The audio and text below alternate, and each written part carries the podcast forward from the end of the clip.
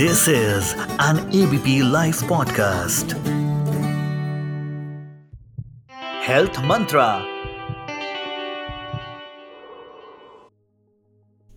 आज हम बात करेंगे अबाउट इरेगुलर पीरियड्स या इरेगुलर मेंस्ट्रुअल साइकिल मेरा नाम है डॉक्टर नुपुर और मैं वेल वुमेन क्लिनिक की फाउंडर हूँ मेंस्ट्रुअल साइकिल हमेशा क्लॉक वर्क जैसे काम नहीं करती हालाँकि कुछ लोगों की साइकिल एकदम 28 दिन में आती है और कुछ लोग हमेशा गैस करते रहते हैं कि क्या पता एक महीना लेट हो जाए या दस दिन पहले आ जाए या पाँच दिन पहले आ जाए, पर हर महिला की साइकिल वेरी कर सकती है।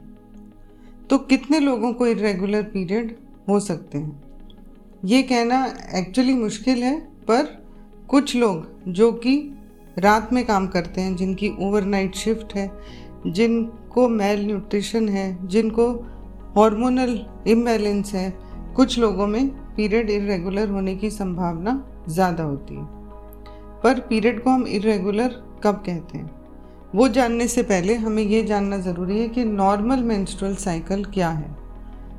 तो नॉर्मल मेंस्ट्रुअल साइकिल को हम काउंट करते हैं from first day of one period to first day of the next यदि वो 21 से 35 दिन के बीच में आती है तो उसको हम नॉर्मल ही मानते हैं। ज़्यादातर लोग ये सोचते हैं कि 28 दिन की साइकिल नॉर्मल है, पर ऐसा नहीं है। 21 से 35 दिन को हम नॉर्मल मानते हैं। यदि आपके पीरियड 21 दिन से पहले या 35 दिन से लेट होते हैं, तभी हम इसको इरेगुलर कहते हैं। साइकिल लेंथ का वेरिएशन नॉर्मल ही माना जाता है, पर कुछ पीरियड फिर भी इरेगुलर होते हैं। और इसके बहुत से कारण हैं कि उसकी लेंथ क्यों अफेक्ट होती है, उसकी टाइमिंग क्यों अफेक्ट होती है। कुछ कारण तो मेडिकल रीज़न की वजह से होते हैं, जो कि हम करेक्ट कर सकते हैं यदि हम उसको इवेलुएट करें। तो सबसे कॉमन जो मेडिकल रीज़न है, वो हार्मोनल इम्बैलेंस या पेल्विक इन्फ्लेमेटरी डिज़ीज़ की वजह से होता है। तो हार्मोनल इम्बैलेंस का सबसे मुख्य या सबसे कॉमन कारण आजकल है पॉलीसिस्टिक ओवेरियन सिंड्रोम जिसमें मुख्यतः इंसुलिन रेजिस्टेंस हमने देखा है और ओबेसिटी यानी कि ओवरवेट होना भी कॉमनली पाया जाता है। उसके अलावा थायराइड इम्बैलेंस जैसे कि थायराइड हार्मोन का कम बनना या ज़्यादा बनना, जिसको हम हाइपो या हाइपर थायराइडिज्म कहते हैं, और कुछ महिलाओं में प्रोलैक्टिन हार्मोन का ज़्यादा होना, उससे भी मेंस्ट्रुअल इरेगुलरिटी देखी गई है। ऑलमोस्ट 44 परसेंट महिलाएँ जो हैं, जिनमें हार्मोनल इम्बैलेंस है, उनको थायराइड प्रॉब्लम डिटेक्ट होती है। और कई बार पीआईडी या पेल्विक इन्फ्लेमेटरी डिज़ीज़ जो कि सेक्सुअली ट्रांसमिटेड इन्फेक्शन है, वो भी एक कारण है फॉर इरेगुलर पीरियड्स तो ये तो हुए मेडिकल रीज़न कि क्यों पीरियड इरेगुलर हो सकते हैं। पर कई बार नॉन डिज़ीज़ रिलेटेड प्रॉब्लम भी इरेगुलर मेंस्ट्रुएशन कर सकती है। जैसे कि मीनोपॉज का समय, मीनार्क का समय जब पीरियड स्टार्ट होते हैं और स्ट्रेस है एंजाइटी है एक्सेस वेट लॉस है एक्सेसिव एक्सरसाइज है तो एक एक को हम डिस्कस करते हैं। पहला कारण कि पेरीमीनोपॉज जब आपका ट्रांजिशन हो रहा है टू मीनोपॉज जो लास्ट कर सकता है as long as two to five years उस समय में आप पीरियड को स्किप भी कर सकते हैं या पीरियड आपके जल्दी जल्दी भी आने लगते हैं।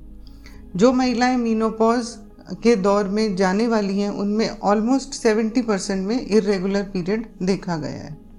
दूसरा कारण, मीनार्क। जब आपका माहवारी या महीना शुरू होता है, उस समय में भी हार्मोन को स्टेबलाइज होने में समय लगता है। कुछ लोगों में क्रोनिक स्ट्रेस या फिर एंजाइटी उसकी वजह से भी पीरियड मिस हो सकता है या जल्दी जल्दी आ सकता है। यदि आप एक्सरसाइज करते हैं, पर वो आपके शरीर के लिए टू मच है, या फिर आप वेट लॉस करने की कोशिश कर रहे हैं और एक्सट्रीम डाइटिंग कर रहे हैं, या फिर आपको कोई ईटिंग डिसऑर्डर है, वो भी एक कारण हो सकता है।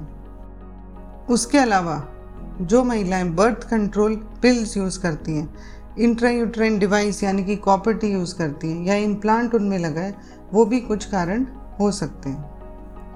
आगे चलते हैं हम, और भी कॉमन कारण, जैसे कि ब्रेस्ट फीडिंग मदर या लैक्टेटिंग मदर जो महिला अपने बच्चे को दूध पिलाती है, उसको या तो पीरियड बंद हो जाते हैं। ए मिनोरिया जिसको हम कहते हैं as long as up to six months या फिर even up to one year या कुछ लोग जो कि बर्थ कंट्रोल पिल खा रहे हैं, लंबे समय तक उनके पीरियड भी बंद हो सकते हैं। कई बार यदि आपको प्रेगनेंसी लॉस हुआ हो, जैसे जिसको कहते हैं अबॉर्शन या मिस उसके बाद भी पीरियड डिस्टर्ब होने के चांस हो सकते हैं चाहे वो दवा से किया गया हो या वो सर्जिकल हो। तो बात आती है कि क्या हमें इरेगुलर पीरियड के लिए कंसर्न होना चाहिए? आ, हाँ पहली बात आपको ये कारण जानना ज़रूरी है कि प्रॉब्लम क्या है। क्या आपको मेडिकल कारण से है? या आपको कॉन्ट्रासेप्टिव के यूज़ से है? या आपने इमरजेंसी पिल या आई पिल का सेवन किया है? या आपके मीनोपॉज का समय है? या आपको कहीं पॉलीसिस्टिक ओवरीज तो नहीं है? या फिर मीनोपॉज के बाद आपको ब्लीडिंग है तो कहीं कैंसर का रिस्क तो नहीं है? पर कभी कभी पीरियड मिस भी हो जाते हैं। वज़न बढ़ता है और वज़न बढ़ने में या घटने में भी पीरियड डिस्टर्ब हो सकते हैं। पर क्या हम इसको फिक्स कर सकते हैं? तो यदि स्ट्रेस आपका कारण है तो आप स्ट्रेस मैनेजमेंट टेक्निक अपना सकते हैं, जैसे योगा है मेडिटेशन है कॉग्निटिव थेरेपी है, या साइकोलॉजी से काउंसलिंग है। अगर आप टू मच एक्सरसाइज कर सकते हैं, आप उसको कंट्रोल कर सकते हैं। यदि आपका वज़न ज़्यादा है तो आप डाइटिशियन से डाइट लिखवा सकते हैं। एक और कारण कि इरेगुलर पीरियड कब होते हैं? जो इरेगुलर पीरियड में ये नहीं जान पाती कि कई बार उनको प्रेगनेंसी हो जाती है।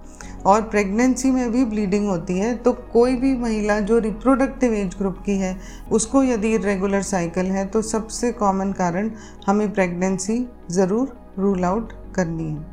कभी कभी ओव्यूलेशन डिस्टर्बेंस की वजह से भी पीरियड डिस्टर्ब हो सकता है, और उनमें कई बार फर्टिलिटी प्रॉब्लम भी देखी गई है। तो सबसे इंपॉर्टेंट ये है कि हम ये जानना कि हमें डॉक्टर को कब दिखाना है। डॉक्टर को दिखाने का इंडिकेशन है, यदि आपके पीरियड 21 दिन से पहले या 35 दिन से ज़्यादा आते हैं, यदि आपके पीरियड में बहुत दर्द है, या आपके पीरियड इरेगुलर यानी कि पीरियड के बीच बीच में भी आप ब्लीड करते हैं तो हमें फाइब्रॉइड या ओवेरियन सिस्ट रूल आउट करने की ज़रूरत है। या आपकी फैमिली हिस्ट्री ऑफ़ कैंसर है, या family history of hormone imbalance है, या आप जल्दी से वज़न आपका बढ़ने लगा जिसका आप कारण जान नहीं पा रहे हैं तो ऐसे कुछ कारण हैं जिसके लिए हमें डॉक्टर की सलाह लेना ज़रूरी है।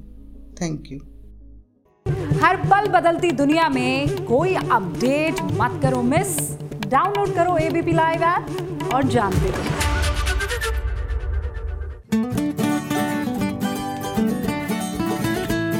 This is an ABP Life podcast.